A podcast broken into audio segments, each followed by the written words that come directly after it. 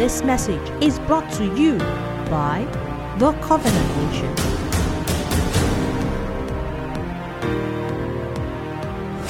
Let's take a confession before we start. One to go. As I sit to listen to the word of God today, a door of utterance has been opened unto us. And I hear the voice of God clearly speaking to me.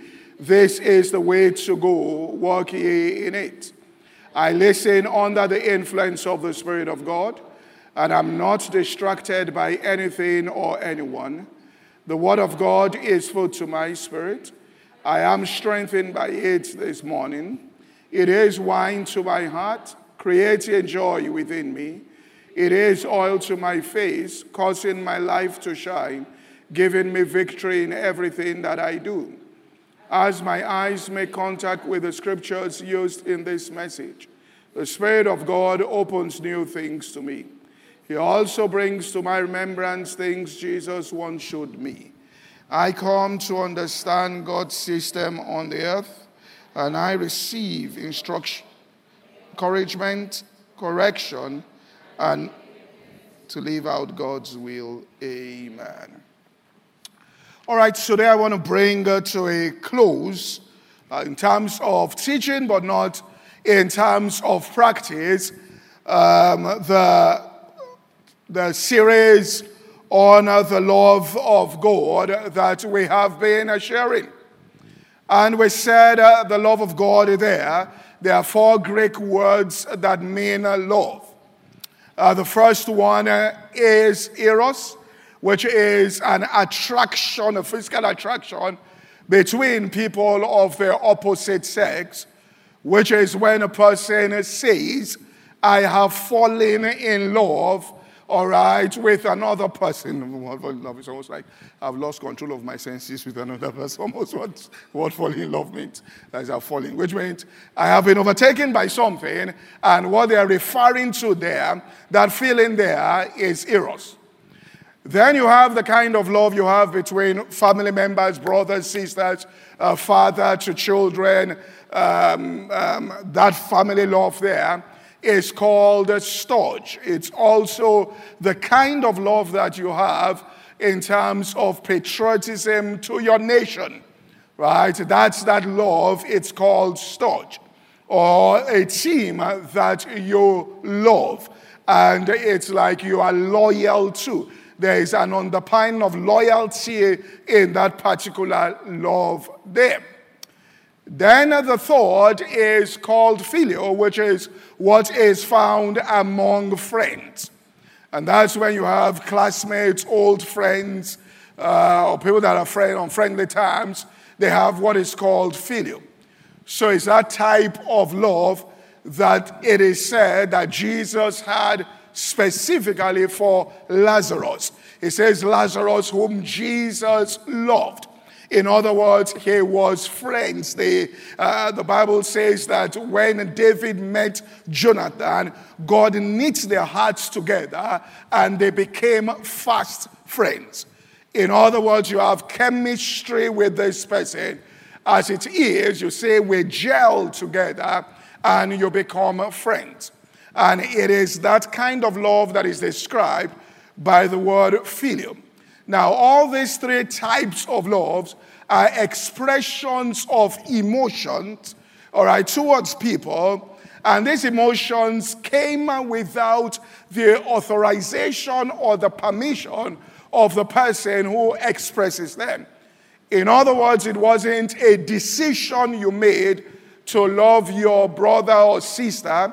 It wasn't a decision you made to love your nation, or you don't make a decision, a person to fall in love with somebody else, or it's not a decision there by your own self to say, I'm going to be friendly, it's something that just you find on the inside of yourself. But when it comes to agape love, this is not an expression of an emotion, it is a quality decision that the individual makes. And that decision that the individual makes is that I will seek the highest good of every single person that I interact with, regardless of how that person responds or treats me. So it's a decision, a quality decision that you have made in your heart, which means this is how I am going to live my life on this earth. I am going to be a channel that God can use to bless people and to help others. And I will always seek the highest good of that person. And so we said any of these other three types of love can be contaminated by Satan. The reason why people that might have eros go for divorce is that it's been contaminated with strife and unforgiveness or even competition and bitter envy. Friends can become real foes and they have absolute hatred one for another because it has been contaminated. And so the only way that that type of love or these other three types doesn't get contaminated is that it is undergirded, so to speak, by agape. In other words, if you make me my friend feel in a certain way by a comment you have made, I will override that feeling and ultimately still seek your highest good. Now, in seeking the highest good of a person, it might be the temporal withdrawal of fellowship with that person. I mean, there's somebody today, we talk almost, maybe we talk two, three times every day. We chat. But we are very close in the past that we used to speak every day. But he did something, and, and their lines, as far as I'm concerned, you don't cross. All right? Even if we have a private debate, you don't go on social media and trying to win a debate that has nothing to do with social media. So I realized that no, this person is not the kind of person you want to be friends with in terms of this. What if there was something very sensitive you had between yourselves? This is how you would go to social media and do all of that. So I withdrew, all right, fellowship from that person. And, you know, I just withdrew it. And, you know, he, one time he called me. He said, if you, even if it takes 20 years, I'm going to wait this relationship. I'm still going to get this relationship back. So I joked with him and I said, listen, all I'm doing is my heart is right towards you, but I'm just practicing social distancing. You, you, get what I'm saying? It was during COVID time that there should just be some distance so that when you stretch your hand to hit me, I'm too far away from you all right, until I know that there has been a change in your heart. And there's been a radical change in his heart and change in his ways. And he saw an opportunity at one point in time to get back into my life. And he did something that I knew this chap has actually changed there. And it's changed. I mean, we had a conference here, all right, for pastors, and it's not a small pastor. He told me, said, I told me, said, I tried to register. And I said, ah, if register, let me know you're around. He said, no, that will not happen. All right, he sat at the back with people that obviously look up to him and all of that, but he was taking his notes there and told me. So I knew there was a change that had happened. But there had to be that withdrawal and separation in order for that kind of change to occur inside his heart. So, agape love seeks, all right, the highest good of an individual and searches for that. And last week we talked about how this agape love, and I want to zero in on this because bitterness contaminates this, how it affects what we call our inheritance. You see, the Bible is called the Old, we call it the Old and the New Testament. All right? The New Testament is what is called the will of God or the new will of God. Uh, the Bible says that a testament only comes into force when the testator dies. It's after the death of a testator that a testament comes into force. What does it mean by that? It says that in Hebrews.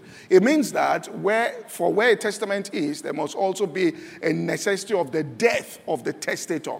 Verse, verse 16 says, For a testament is of force after men are dead, otherwise is of no strength at all, while the testator what? Liveth. So, what he's talking about is a will. All right? A will is written while a person is alive. But if a father writes a will or a mother writes a will to transfer an inheritance to the children, the children cannot take that document while they are alive and go and make a claim on it so long as they are alive. What actually causes it now to become your own is after they have died. For the will or the testament means this is what should be given to this child after I die but it is written while the parent is alive, but it only comes into force when the parent dies. So the New Testament contains what is called the will of the Father for us. In other words, the will of the Father means that the inheritance he has described that he's transferring to his children. But that will could not come into effect until Jesus went to the cross and died. And when he died, then the New Testament, which is called the New Will, has now come into operation. So it contains the inheritance we should have on the earth. Now, the Old Testament was when God was writing the will. Do you get what I'm saying here? All right? He was writing the will. The prophets, when they were prophesying, the Bible says that our tongue is a pen of a ready writer. So he used the tongue of men to write the will. So that after he died now, he now says, What I have written, all right, can now come into effect in your life. So we are looking at this inheritance there, the inheritance of God. Colossians chapter 1, verse 4 and verse 5 tells us, we want to look at it. Since the day we heard of your faith in Christ Jesus and the love, this agape we're talking about, you have to all the saints. Why? It says, for the hope that is laid up for you in heaven, whereof you heard before of the word of the truth of the gospel. So, there's an expectation you should have as a Christian. In other words, there is a hope that is laid up for you in heaven. And when the gospel was preached to you, it was this hope that was laid up for you in heaven you were told about. Now, this hope or this expectation that you have in life there is this inheritance. For if you go to 1 Peter chapter 1, verses 2 to verses 4, 1 Peter 1, 2 to 4. Sorry, 3. Let's start reading from 3 so that we don't go through all this. Blessed be God and Father of our Lord Jesus Christ, who according to his abundant mercy hath begotten us again unto a lively hope. That's that hope now. We got born again to that hope, born into God's family to that hope, by the resurrection of Jesus Christ from the dead. Now, what's the hope? To an inheritance incorruptible and undefiled, that fadeth not away, reserved in heaven for you. Can you put verse 4 in the Amplified Version? Just verse 4, please, in the Amplified Version. It says, Born anew into an inheritance which is beyond, the reason why it's kept in heaven is that God wants it beyond the reach of change or devaluation and decay, that it is imperishable, unsolid, and unfading, reserved in heaven for you. So we all have an inheritance that is reserved in heaven for us. And I want to show how we access what this inheritance is and how we access this inheritance. Because many Christians are living without this inheritance. So, Kenneth Hagin used to tell a story of a man, a woman who was dying or had a condition in her body and called the family doctor that came in. And the doctor came to the house for the first time and Doctor looked at her and she, she, it came from malnourishment. And that was a result of poverty. And one time while he was looking through things, he stumbled on something on her wall and he said, What is this? Oh, he said, Oh, my father left it for me. All right, when he died, this is all he left for me. And he looked through it and read the thing. Ah, and the doctor said, Have you read this? said, Well, I can't read. Read. All right. Brought it down. He says, Don't you know that this is the will your father left for you? And this is all the landed property you have in this place. You mean you are not aware? Now, even though she had an inheritance, that inheritance was not reflective in her life because she wasn't aware of the inheritance. Do you get what I'm saying? So she was living in a condition that did not show that she had an inheritance. And many Christians are living in conditions today that doesn't demonstrate in any way this inheritance that we have in Christ Jesus. This inheritance is the hope of Christianity. In other words, the hope means that you got saved, the excitement of Christianity, the expectation of Christianity. Paul talking about this in Ephesians chapter 1, all right, and verse 17. He prayed about this. He said, For this cause, all right, he says, let's start from 16. He said, For this cause I buy, cease not to give thanks, making mention of you in my prayers, that the God of our Lord Jesus Christ, the Father of glory, may give unto you the spirit of wisdom and revelation in the knowledge of him, that the eyes, now note that, of your understanding or your eyes of your heart may be enlightened that you may know. Remember, it's a hope that is reserved for you in heaven. He says, the hope, I put the scripture back, the hope of his calling. Now, in the original rendering, doesn't say and, it says, the hope of his calling, the riches of the glory of his inheritance in the saints. In other words, that hope that is laid before us is that inheritance and is the riches of this inheritance that He has for the saints. There is wealth. That's the hope that we have there. That there is a measure of wealth that God has for the born again Christian. Now, this wealth is not subject to change or decay, so it's not monetary. The wealth is not in naira, pounds, or dollars. The inheritance is not landed property that a physical father will give you. It's not cars, it's not jobs. That's not the inheritance. This inheritance is something that when we start receiving it, we can now make use of it in our everyday life to produce things. And the things that we produce will ultimately now lead, in some cases, to physical wealth, in some cases, all right, to influence them, in some cases to positions, all right, in society. In case it becomes reflective in your career, and it's your career I want to talk about, all right, today. So it says that it is this inheritance. Paul called it in Ephesians chapter 3 and verse 8. He spoke about it. He said, I have come to preach me, whom I'm less than the least of the saints, is this grace given that I shall preach among the Gentiles the unsearchable riches. His prayer was that their eyes will be opened to see these riches there. He says, I'm preaching this unsearchable. Unsearchable means it can be calculated and can never be used up.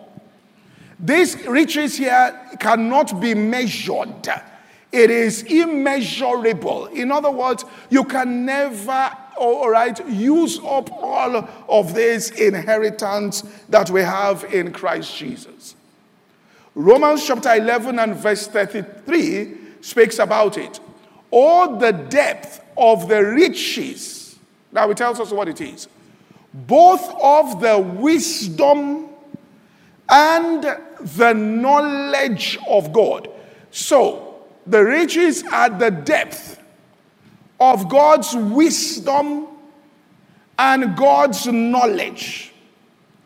This whole earth was created by His wisdom and through His knowledge. Now, what He has for us, that He wants to give us, is his wisdom and his knowledge. And he says, the riches of this wisdom and knowledge. He says, his judgments are past finding out. In Colossians chapter 3, chapter 2 and verse 3, it says, In whom I hid all the treasures of wisdom and knowledge. So it's wisdom and it is knowledge, or the knowledge of God's wisdom. Now, what's the meaning of that? So, what he wants to give to us, I mean, I forgot to quote the scripture, Hebrews chapter 9, verse 14 and 15 is, is the same thing he's talking about here. How much more shall the blood of Christ, who through the eternal Spirit offered himself without spot to God, purge your consciousness from dead works that you might serve the living God? Then he says in 15, and for this cause, he is the mediator of the New Testament, that this is the Testament now, that by means of death, for the redemption of the transgressions that were under the First Testament, they which are called may do what? Receive the promise of this eternal inheritance. So it is that you may receive this eternal inheritance. That's why he is mediator. What's this inheritance? We have seen it to be wisdom and knowledge, or the knowledge of wisdom. Now, what does that do? Mark 6, verse 2. You'll see what this does now. When a, a human being begins to receive this wisdom, all right, Mark 6, 2. When Sabbath day was come, he began to teach in the synagogue. Many hearing him were astonished and said, From when this man these things? And what wisdom is this which is given unto him? That's Jesus. That even such mighty works are wrought by his hands. Now, the mighty works are massive things that you are doing by reason of this wisdom. So, this wisdom comes into a person and they build massive companies. Do you get what I'm saying here? This wisdom enters into a person and mighty works. Now, when you do those mighty works, then the mighty works will result in finances, it will result in influence, it will result. But the inheritance is not those things first. Are you following me? Yeah? The inheritance is wisdom, know how. Now, once you have that kind of knowledge, all right, that is rare. Uh, that Paul said in First Corinthians 2, he said, What no man's eyes have seen what no man's ears have heard, what the heart of no man has conceived, God has prepared. This inheritance. Folks, let me tell you this. If man found out how to solve malaria, they found the drug. They found the drug and how to treat tuberculosis and do that. God knows how to cure cancer. Do you get what I'm saying? God, in his mind, knows how to cure cancer. Inside that inheritance is the cure to cancer. If anybody finds out how to cure cancer and brings out a drug that cures cancer, that person, his generation, five generations after, will not know poverty if Jesus tarries. Do you get what I'm saying here? And you can't tell me that God doesn't know how to do it and God is not trying to get it across to humanity. You can't tell me. That God is looking at people dying, their bodies getting emaciated of cancer, eating them, they're in abject pain, and He sits down there and He doesn't say that, look, I am trying to get it. You know why we're not getting it? All right? Because, you know, in America, you know American football, eh? America, they throw the ball, eh? You know, there's the quarterback. And the quarterback begins to look for somebody that is free and then throws the ball, and you have a receiver. You see, if you don't know the rules of the game, you will just be seeing the quarterback do this. You won't know that they are trying to throw the ball to you. So God is trying to throw things. We are looking for money around, looking for jobs. Do you get what I'm saying here? While God is trying to throw wisdom, we are trying to receive jobs. He's trying to throw wisdom, we are trying to receive money. He's trying to throw wisdom, we are trying to receive cars. But once we know his wisdom is throwing, that's why you can't. That, look, that is what the world, people and thinking Christians are saying it. That look, you can't bring a prosperity message. And inside that prosperity message, there, the only way people prosper financially is by offering a product or service that in exchange for it will bring money. There's no magic about prosperity. If you offer a product nobody is offering and is usable and workable in the lives of the people and relieves them of labor, which means it's a labor saving device, they will give you money for it. So, I have been in Abuja this morning, uh, yesterday. I have been in Ilorin. I'm back again this afternoon. If I was to start walking around the whole place, I won't be here. Somebody created a plane which is a labor saving device. Because of that, I'm willing to part money to be able to get there on time. Do you get what I'm saying here? If somebody says, I'll take you by a horse, the money I will give to him is different from if someone says, I will fly you. Because one has saved me of more labor than another. Do you get what I'm saying here? Because if I was coming by horse, I won't be here now, and I'll be in pains on the back of the horse. So, what he wants to communicate our inheritance is that he wants to pour this thing, which means a young person who has the inheritance of God in their mind, a Christian, nobody will beat you in the class. Nobody. All Christians will be the head and not the tail. That means you'll be on the top of the class because you are dealing with knowledge of wisdom. That's what Daniel had. He and his friends, that they had 10 times more understanding than everybody that were in their realm the God's mind entered into their mind. They received that inheritance and they demonstrated it. That's what Joseph had when he was in uh, working in Potiphar's house. Potiphar noticed that anything you touch, that is the look. When a person is like that, you keep that kind of person. When a person is like that, you can sack every other person but that person. Jacob said, I've, um, sorry, Laban, I've learned by experience concerning Jacob. Since you're coming in here, things have multiplied. Why? Because of that wisdom that he had inside his soul. That's inheritance. Now, once you have that inheritance, it says, What no man's eyes have seen. That's what God wants to show us. What no man's ears have heard. So mighty works are done. Another thing is Proverbs 24, verse 13 to verse 14. It tells us, Proverbs 24, 13, My son, eat honey, which is good, and the honeycomb, which is sweet, sweet to thy taste so shall the knowledge of wisdom be to thy soul when you have found it. There shall be a reward, which means when you discover this knowledge of wisdom, and what's the reward? Your expectation cannot be cut off. In other words, any goal you set for yourself, you reach it if you find out how to get there. Do you get what I'm saying? So, if your expectation will not be cut off, and you say, in five years' time, I'm going to be at this particular position in my life, and you are declaring that, what you should be praying for is the knowledge of wisdom that will not make that expectation cut off. Isn't that what you should be asking for?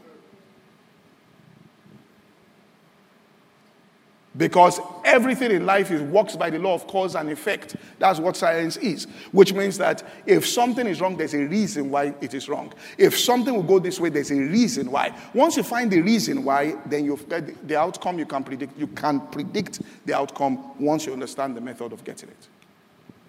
So that knowledge of wisdom comes on this side. This is the inheritance God wants to give. So, what Satan is trying to do, and this is where love comes in, is to push us into bitterness and unforgiveness. Because once you get into bitterness there and you are angry, I don't want to say something here about, about people, particularly young people here, and you have your career in front of you, all right, as you grow up, there's, there's, there's something you must never get yourself involved in. You see, and once you get bitter and you, you, you get bitter and you are angry, all right, about things and, and people are bitter and all of that, and, and, and you know, society today with social media is almost woke now to be bitter. In other words, anybody who is reasonable now, all right, is like, why can you be reasonable? You must be bitter. So people now, it's almost like, let's get bitter. And Satan is stylishly pushing people to a place where they won't be able to get that wisdom. Because he says in James 3, verse 13 and verse 14, remember through this wisdom, who is a wise man and endued with knowledge among you? Let him show out of a good conversation, which means behavior, his works, which means he will demonstrate works with the meekness of wisdom. Look at what he says there. But if you have bitter envy and strife, in other words, the opposite of this wisdom is bitterness and strife. So once he gets you into a place where you get bitter, all right, it gets you into a place. And let me just say this here. If you are bitter about anything, then you don't have wisdom concerning that thing. Once there's bitterness, there's no wisdom. Uh, so if somebody says, I'm in a relation with somebody, they broke up with me and I'm bitter about it, it, what God is just trying to tell you is that you didn't have wisdom in that relationship. That's all. Uh, you can say, I did my best. Your best is not, doesn't necessarily mean it's not best. This life is not, I did my best. You have to do it the right way. And so God wants to teach. Okay? So if there's bitter anything there and, and, and all that, He wants to teach that wisdom. That's why He tells us in, in Job chapter 35, verse 8. All right, we saw this last week. All right, quickly. It says this Thy wickedness may hurt a man as thou art, thy righteousness may profit the Son of Man. It says, verse 9, it says this quickly now. All right, by reason of the multitude of oppression, they make the oppressed to cry. So the oppressor cried.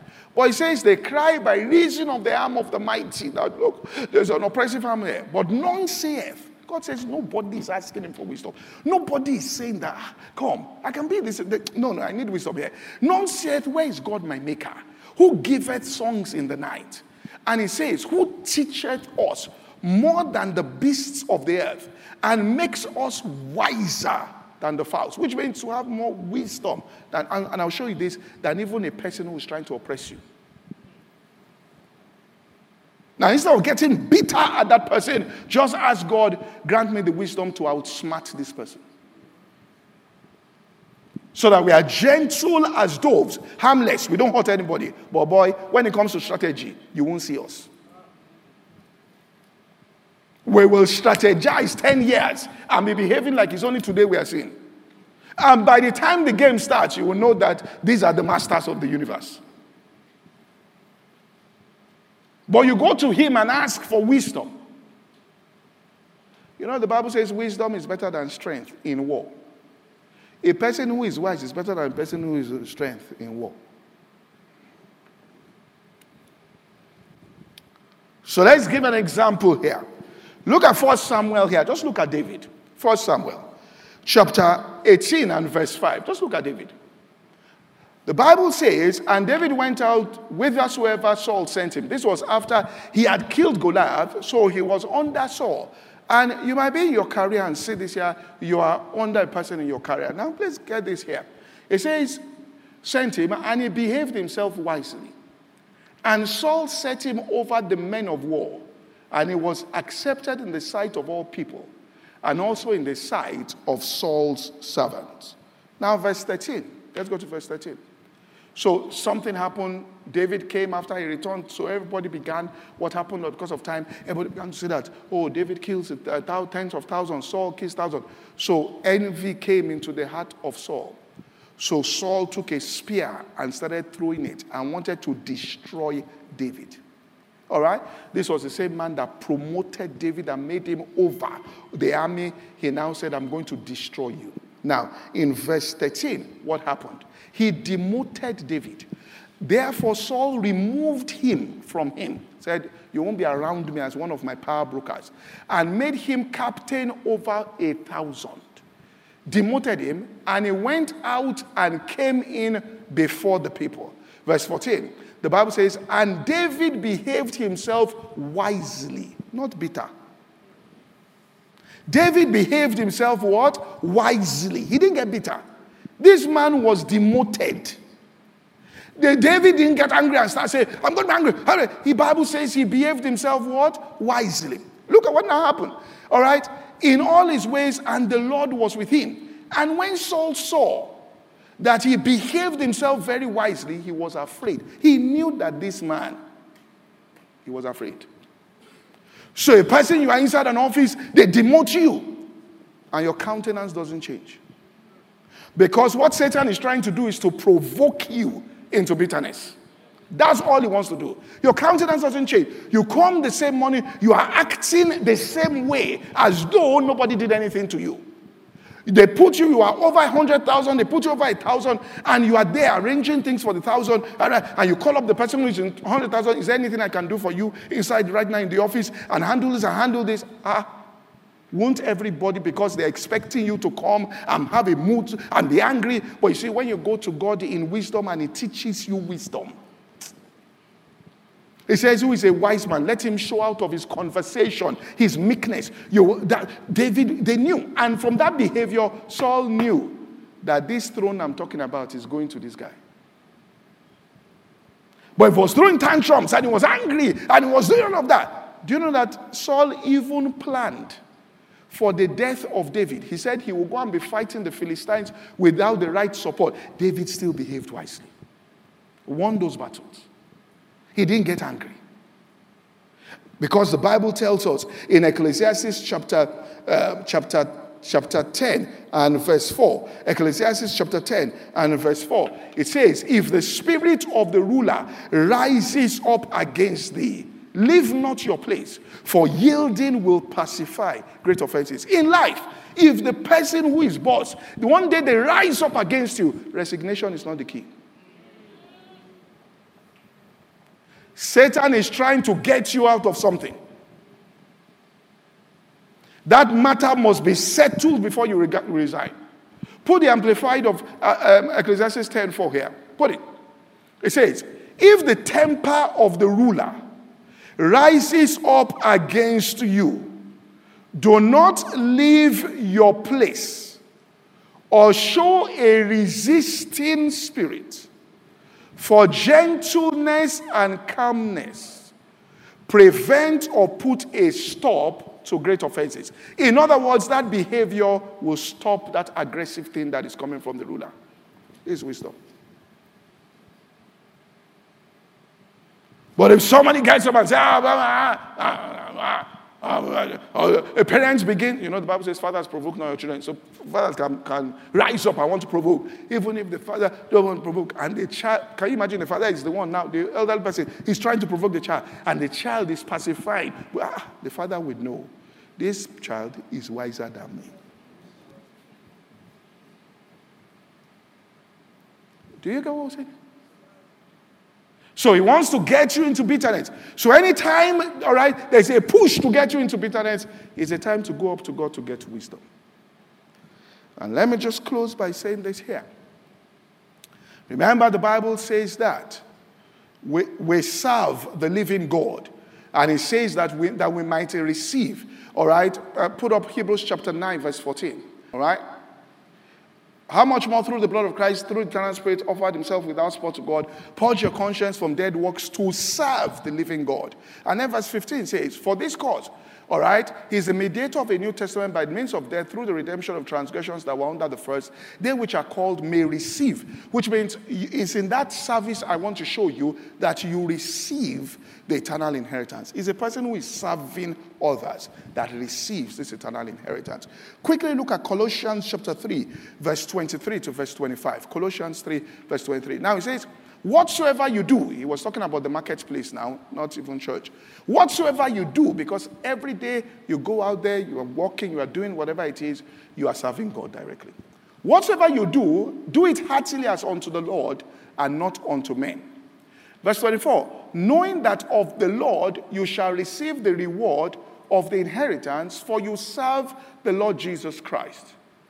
But he that doeth wrong shall receive of the wrong which he had done. There is no respect of person. Now put it in the Amplified. In the Amplified version, it says from verse 23 Whatsoever may be your task, work at it heartily from your soul as something you are doing for the Lord, because you are doing it for the Lord and not for men. If you're working in an office, you are doing it for the Lord and not, all right, for men. You can see that. If a person comes and they're changing their mood because of the way they behaved, you, you know, and the way they behave to you, you now change your mood This idea of you, don't have wisdom. Manipulation is not wisdom. What you are trying to do is to manipulate. That kind of person should be ignored completely. That they shouldn't even behave like you are in existence. You calm down and learn wisdom. All right? So, uh, and, uh, and all of that. And, and look at what he says here. He says, knowing that with all certainty it is from the Lord, and not from men, that you will receive the inheritance. That's if it's money you are going for, it's men that give money. If it's the inheritance you are going for, it's only the Lord that gives the inheritance. And what he's saying is, on that job, he wants to give you wisdom and knowledge on that job that will make you produce in unusual ways in what you are doing. Do you get what we're saying here? So the lawyer who is there doing law working somewhere, all right, what will begin to happen is that God will start opening up your eyes to wisdom and knowledge in that legal profession. That when you open your mouth and talk, you will win so many cases that they felt they have lost because mighty works will be wrought through you. Do you get what I'm saying here? Cases where they will say it's over, you say, bring it here. And then you will use God's wisdom and knowledge to interpret areas in the law nobody has seen before. Present your case there. The judge will look at you and say, What manner of man is this? Where did you get this wisdom? Can you imagine Christians functioning like this? If you are serving with your heart, not unto men that want to collect money, and you are even making, let's just say you're making furniture, you will start discovering ways you can combine steel and wood to produce things. That people will look at it and say, Where did you get this idea from? A fashion designer will take pieces of material and blend them together. Nobody in the history of this world has done. They say, Where did you, how did you understand this? You start doing that kind of thing, all right, person puts stuff on Instagram. Next thing, global audience. Then you start seeing the fulfillment of promise.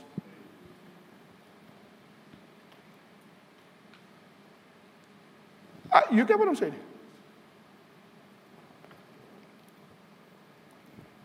Look at Psalm 123 as I bring this to a close. Psalm 123. It says this. It says, it says, I mean, I have to do this next week. Psalm 123, verse 1. Psalm 123 Unto you lift I up my eyes, O you that, O thou that dwellest in the heavens. It says, Behold, as the eyes of servants look to the hand of their masters. You can see this employment. You see this employment. Eh? And the eyes of maiden to the hand of her mistress. So our eyes wait upon thee, O Lord, until you do what? Have mercy on us. In other words, the world are looking to the hand of their masters and mistresses to see what they can get, which is an increase in salary, some favor, but we are not that. Our eyes are on thee. As we are walking here, we are doing it unto you. Pay us back with your mercy. When he pays you back with his mercy, then you understand that scripture is not of him that runneth, nor of him that willeth, but is of the Lord that showeth mercy. Now, what is that mercy? Let me show you what it is. Look at Psalm 13, verse 3 to verse 4. Psalm 13, verse 3 to verse 7. Consider and hear me, O Lord. Lighten my eyes, lest I sleep the sleep of death. Verse 4 Lest my enemy prevail against me. What did he tell God to do? Lighten his eyes. Let him prevail, all right, against me, and those that trouble me rejoice when I'm moved. All right, next back. But I have trusted in thy what? Mercy. In other words, when mercy comes, you are going to do what? Lighten my eyes. Do you see what we're saying here? Now, let me show you what happens. So you are right there on the field, working with everybody. They promote people, you are doing it with all of your heart. You don't get promoted. You know, Satan wants to contaminate your own inheritance.